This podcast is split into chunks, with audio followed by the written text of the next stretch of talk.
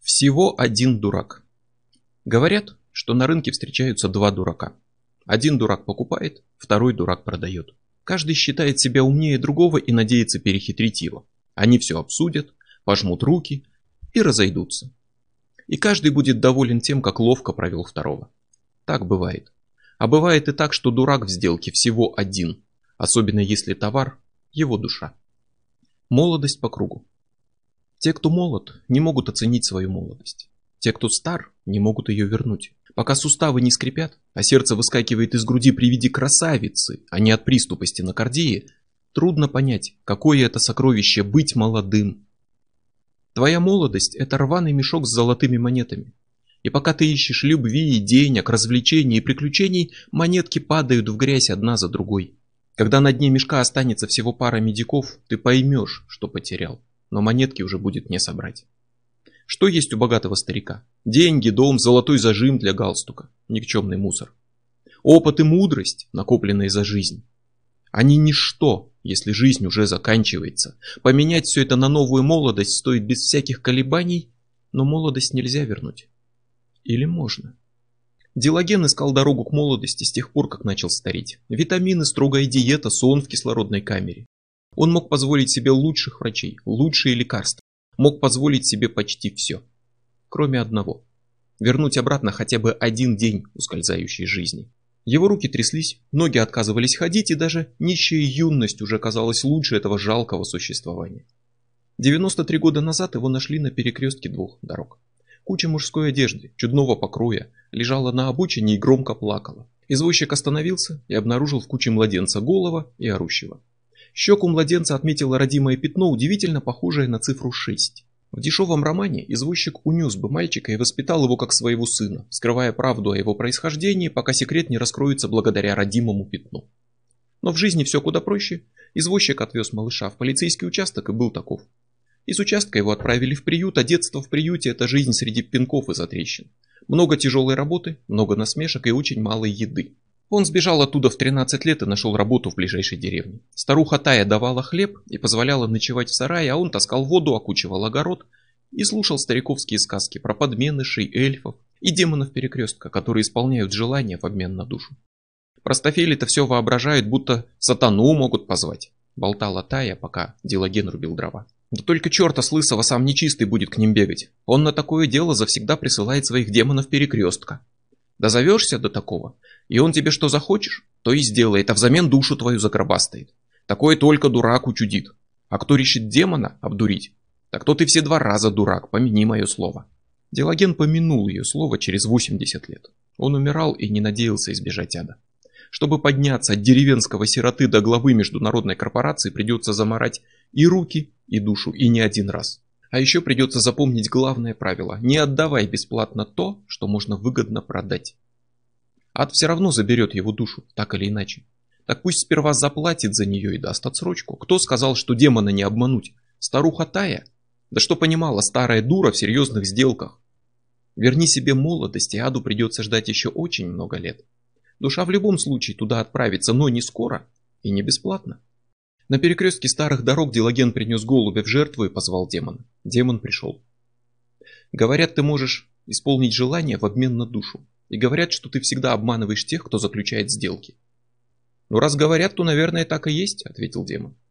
Но тогда зачем ты меня позвал, малыш Дилаген? Разве твоя бабуля не учила тебя, что всякий, кто позовет демона перекрестка и решит обмануть его, тот два раза дурак? Откуда ты... Неважно. Так ты скупаешь души или нет? Исполняешь желание? Без обмана? Я сделаю то, о чем ты попросишь. В точности, без обмана. Что просишь, то и получаешь. Я хочу вернуть свою молодость. А ты понимаешь, что если ты вернешь молодость, то снова станешь молодым? В этом смысл, разве нет? Я хочу стать молодым. Снова. Ты станешь молодым, весь, не только тело. Ты будешь думать как молодой. Ты готов снова стать таким, как в юности. Горячим и наглым, неразумным. Молодым ты не знал то, что знаешь сейчас. И когда молодость вернется, ты все забудешь. Потеряешь всю свою мудрость, рассудительность, потеряешь свой опыт. Да к черту опыт, я наберусь нового. Как скажешь, заключим сделку. Демон протянул руку, и Дилаген пожал ее. Его рука менялась. Морщины исчезали. Он снял очки и посмотрел на новую руку молодыми глазами. Скрюченные суставы распрямлялись, сгорбленная спина вернула былую осанку, боль в желудке затихла. А рукава пиджака стали слишком длинными, и ботинки велики. «Что происходит?» – закричал Дилаген. «То, что ты хотел. Ты возвращаешь себе молодость. Снова. Кстати, дай-ка я поправлю счетчик». Демон провел рукой по лицу Дилагена, и его родимое пятно изменилось. Теперь оно походило на цифру 7. Седьмой раз, малыш Дилаген, седьмой раз. На десятом отметим наш с тобой юбилей. Какого черта? Странно говорить такое черту, тебе не кажется? Шесть раз ты вызывал меня на этом перекрестке, этот седьмой. Каждый раз ты становишься молодым и забываешь все, что узнал в старости. Забываешь, как был стариком, как вызывал меня. В молодости ты этого еще не знал. И ты ни разу не сказал, какой возраст ты хочешь вернуть. Так что я даю тебе молодость максимальную. Тебе снова неделю от роду, вечный малыш Дилаген. Дилаген закричал, а потом заплакал. Только это и умеют дети, они кричат и плачут. Демон заботливо завернул его в кучу стариковской одежды и уложил на обочину дороги. Кричи громче, малыш Дилаген, и тебя услышат. До встречи через 93 года. Демон исчез. Дилаген остался на обочине дороги. Здесь его и нашли. Куча мужской одежды чудного покроя лежала на обочине и громко плакала. Извозчик остановился и обнаружил в куче младенца, голова и орущего. Щеку младенца отметило родимое пятно, удивительно похожее на цифру 7. Все и сразу. В рассказах про сделку с сатаной каждому его клиенту полагается всего одно желание. Джины в сказках предлагают три. Три желания. А много ли проку с них тому, чья жизнь превратилась в руины? И что можно сделать всего-то с одним?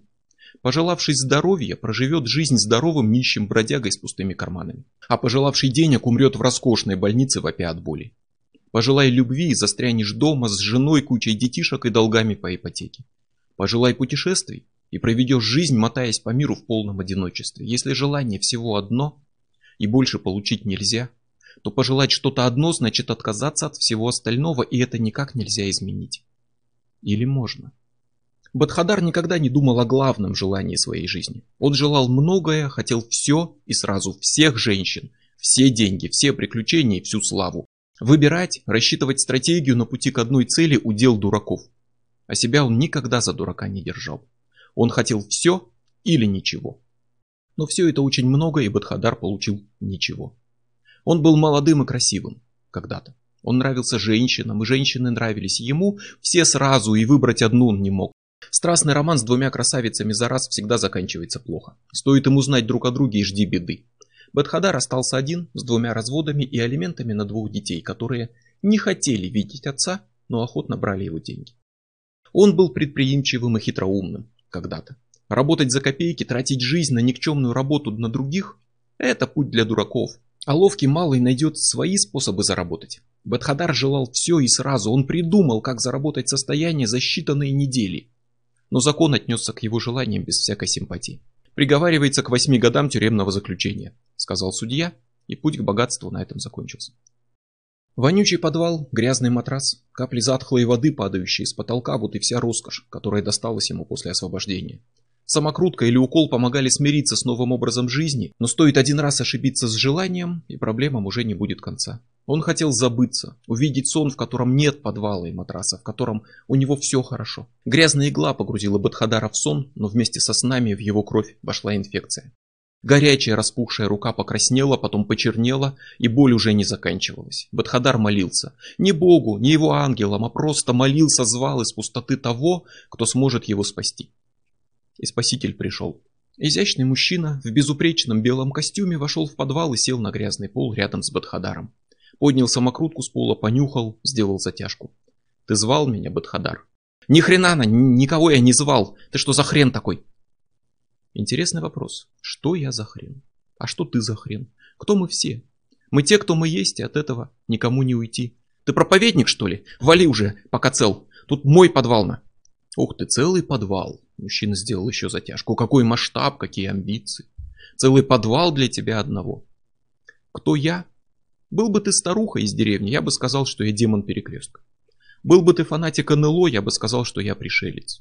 А для тебя Можешь называть меня сатаной. Ага, а я папа римский, святой. Бадхадар истерически захохотал, а сатана сделал еще одну затяжку и дождался тишины. Пока нет, но можешь им стать. Я тебя не вызывал, придурок. Вали.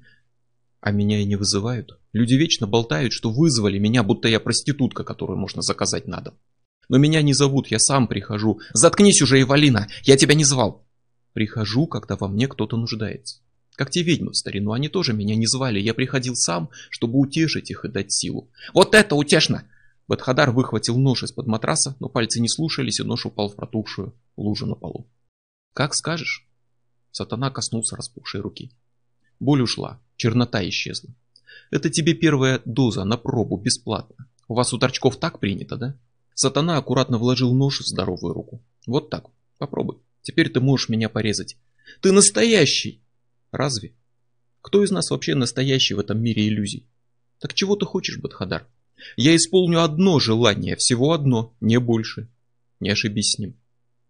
Загадавший одно желание потеряет все остальное. Пожелавший деньги потеряет шанс на любовь, а тот, кто желает любви, не сможет получить еще и здоровье. Что пожелать, чтобы получить все? Я хочу все на! Бадхадар снова залился хохотом. Уж он-то не дурак, он покажет тупому пижону, что такое настоящее желание. Вообще все? Включая рак, холеру, сифилис, все сразу. Ты тупой на? Все хорошее хочу, понял, лошара? Такое вот у меня желание. Хочу прожить классную жизнь, чтобы у меня все было. Видал такое? А я увижу на. Деньги, чтобы и слава, и баба. Я все увижу, понял на? Как скажешь. Заключим сделку. Сатана подул на самокрутку. Дым закружился и наполнил комнату. Бадхадар вдохнул его и легкие обожгло, словно он вдохнул кислоту. Он закашлялся. Пора выбираться подальше от этого психа. Он выполз на улицу и потерял сознание. В больнице, где он очнулся, руку привели в порядок. Врачи предложили программу реабилитации для наркоманов. Полный пансион, еда, проживание, все бесплатно. Подхадар не стал отказываться. Он соскочил с иглы, но продолжил работать в программе и помог другим людям подняться со дна. Работа приносила доход, и Бадхадар вложил немного накопленных денег в первые же акции, которые попались под руку. Акции взлетели в цене, и через три месяца он уже въезжал в собственный дом. Он купил еще акций и на прибыль открыл магазин. Через год магазин стал торговой сетью, охватившей страну, а еще через три года весь мир. Он бросил пить дешевую водку, перешел на коллекционный коньяк, а самокрутки сменились сигарами и дорожками белого порошка, которые раньше он не мог себе позволить. Женщины не отказывали богатому красавцу, и в разных домах по всему миру его ждали три жены и десяток любовниц. Его силы денег хватило на всех, никто не жаловался и не требовал алиментов. Когда роскошь и путешествия наскучили, он занялся музыкой и за месяц научился играть на гитаре, а за два года продал миллион альбомов со своими мелодиями. Его узнавали, у него просили автограф, он написал книгу о себе и занял первое место в списке самых продаваемых авторов мира. Когда эта слава наскучила, Бадхадар вспомнил о людях вокруг. Люди жили в болезнях, страдали и умирали, и Бадхадар с головой ушел в биохимию и медицину. Через пять лет компания Бетхадар Фарма выпустила на рынок лекарство от рака, не дающее побочных эффектов. Его называли богатейшим человеком в мировой истории, спасителем мира, универсальным гением и воплощением совершенного человека. 104 года во время своей Нобелевской речи он сказал «Я прожил отличную жизнь, в которой было все». И закашлялся. Какой-то дым затянул все вокруг, а легкие обожгло, словно он вдохнул кислоту. Бадхадар упал и скатился с матраса на грязный пол вонючего подвала. Почерневшая рука дергалась и горела. «Добро пожаловать домой, Бадхадар», — сказал сатана и сделал еще затяжку. «Как ты и сказал, ты прожил отличную жизнь, и у тебя было все. Ты хотел все это увидеть, и ты все это увидел своими глазами день за днем. А теперь тебе пора вернуться обратно, а мне нужно идти дальше. Да, вот еще что. Я там петлю тебе соорудил, в углу. Думаю, ты захочешь ей воспользоваться. Вся твоя вечность. Любое желание, которое может придумать смертный, всегда ведет к его поражению. Все, что можно пожелать, закончится, а расплата будет бесконечной. Вернуть молодость? Глупости. Вторая молодость пройдет так же быстро, как и первая. Пожелать исполнения всех желаний? Еще глупее. Деньги, женщины, слава, все закончится, а ад длится вечно, и расплаты избежать нельзя. Или можно? Не так сложно призвать демона, если знаешь, что делаешь. Сложно подчинить его, найти слабости, суметь использовать его в своих целях. Глупцы вечно болтают про вызов сатаны, а глупцы с фантазией воображают, будто сатана поднимется из ада и явится им в начертанной на земле пентаграмме. Элиас смеялся над такими историями и смотрел фильмы про колдунов как комедии. Маги никогда не призывают сатану, нет никакого сатаны, есть только армия демонов, которых можно призвать и подчинить. Десятки раз Элиас стоял в круге с мечом в руках, и демоны являлись в его магическом треугольнике в дыму благовоний. Треугольник призывает, сдерживает, подчиняет этих тварей, а не пентаграмма. Пентаграмма защищает от них. И тому, кто носит освященную пентаграмму, ни один демон не причинит вреда. Еще его дед вызывал демонов на перекрестке. Его отец правил оккультным орденом Золотого Света и легко изъяснялся на инохианском языке, а мать говорила с духами умерших. Повадки демонов Элиас знал с детства и не сомневался, что справится с любым из них. Но демон, исполняющий желание в обмен на душу, не простая мелкая сошка. Это серьезный противник, нечего и надеяться просто подчинить его своей воле.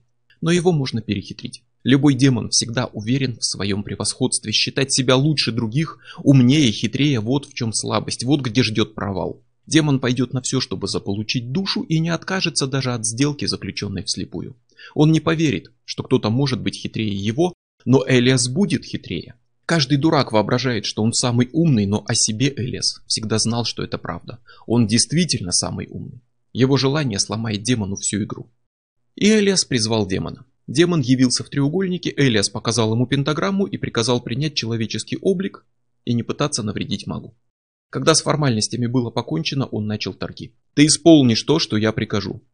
«Когда ты так командуешь, я весь трепещу», — ответил демон и притворно затрясся. «Не насмехайся надо мной. Я призвал тебя, и ты исполнишь мою волю». Элиас наставил на демона освещенный меч.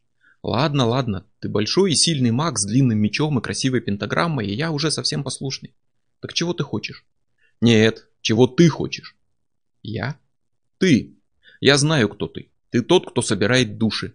Я отдам тебе свою». «Я слушаю». «Мы заключим сделку вслепую, и ты заранее согласишься исполнить то, что я прикажу после сделки. Сперва договор, потом условия». «Так дела не делаются». «Боишься проиграть, демон?» Боишься, что я предложу такое, на что ты не способен? Или что я тебя обману? Я ничего не боюсь. И обмануть меня никто не сможет. Я согласен. Чего ты хочешь? Я хочу жить вечно. Элиас рассмеялся. Он сделал это, он провел демона. После моей смерти ты можешь забрать мою душу в уплату долга, но я желаю жить вечно и не умирать никогда. Как скажешь, ответил демон. Круг, треугольник, благовония, все тут же исчезло. Маг и демон остались в пустоте. Вокруг не было ничего, и даже самого ничего не было. Лишь маг и демон. «Ты что сделал?» Элиас показал демону пентаграмму. «Отвечай, я приказываю. Это что такое?» «Это вся твоя вечность, как ты и хотел. Самое ее начало. Тут вот-вот случится то, что ваши мудрецы назвали большим взрывом. Будет чуть жарковато, так что я скоро уйду, миллиард градусов выше нуля, это перебор даже для меня. Но тебе нужно будет потерпеть всего-то две-три сотни тысяч лет, и во Вселенной станет прохладнее. Еще через сотню миллионов все остынет, появятся звезды, и ты сможешь парить в пространстве и любоваться ими, а еще через пару сотен миллионов лет мир погибнет, сожмется и все повторится еще раз. А потом еще раз. Так ты сможешь насладиться всей своей вечностью. Сделка есть сделка, у вечности не будет конца. Никогда. «Верни меня обратно», — приказал Элиус и показал демону пентаграмму. Да хватит уже хвастаться своим кулоном. Я с первого раза оценил, какой он красивый. Демон забрал пентаграмму у него из рук. Бросишь меня здесь и не сможешь получить мою душу. А на что мне твоя душа? Вечно вы носитесь с ней, как с великой ценностью. Но душа ничего не стоит, ни твоя, ни другие. Это все не ради душ. Мне скучно. А ваши желания меня забавляют, вот и все. Мне нравится смотреть, как вы корчитесь. Демон исчез. Элиас закричал, но в пока еще пустом мире никто его не услышал.